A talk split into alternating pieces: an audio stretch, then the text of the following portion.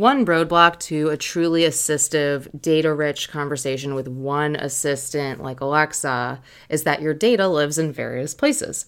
For example, Google could help you pick a restaurant based on knowing your maps history, your commute, and your schedule from your Google Calendar. There's so much data in Google Apps that would frankly make for a richer assistant.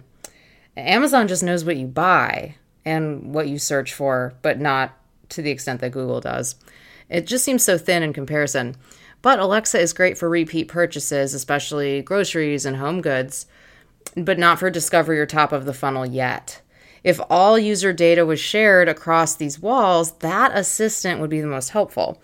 If you layer in what Facebook knows about you socially, then it gets really rich and completely creepy and great.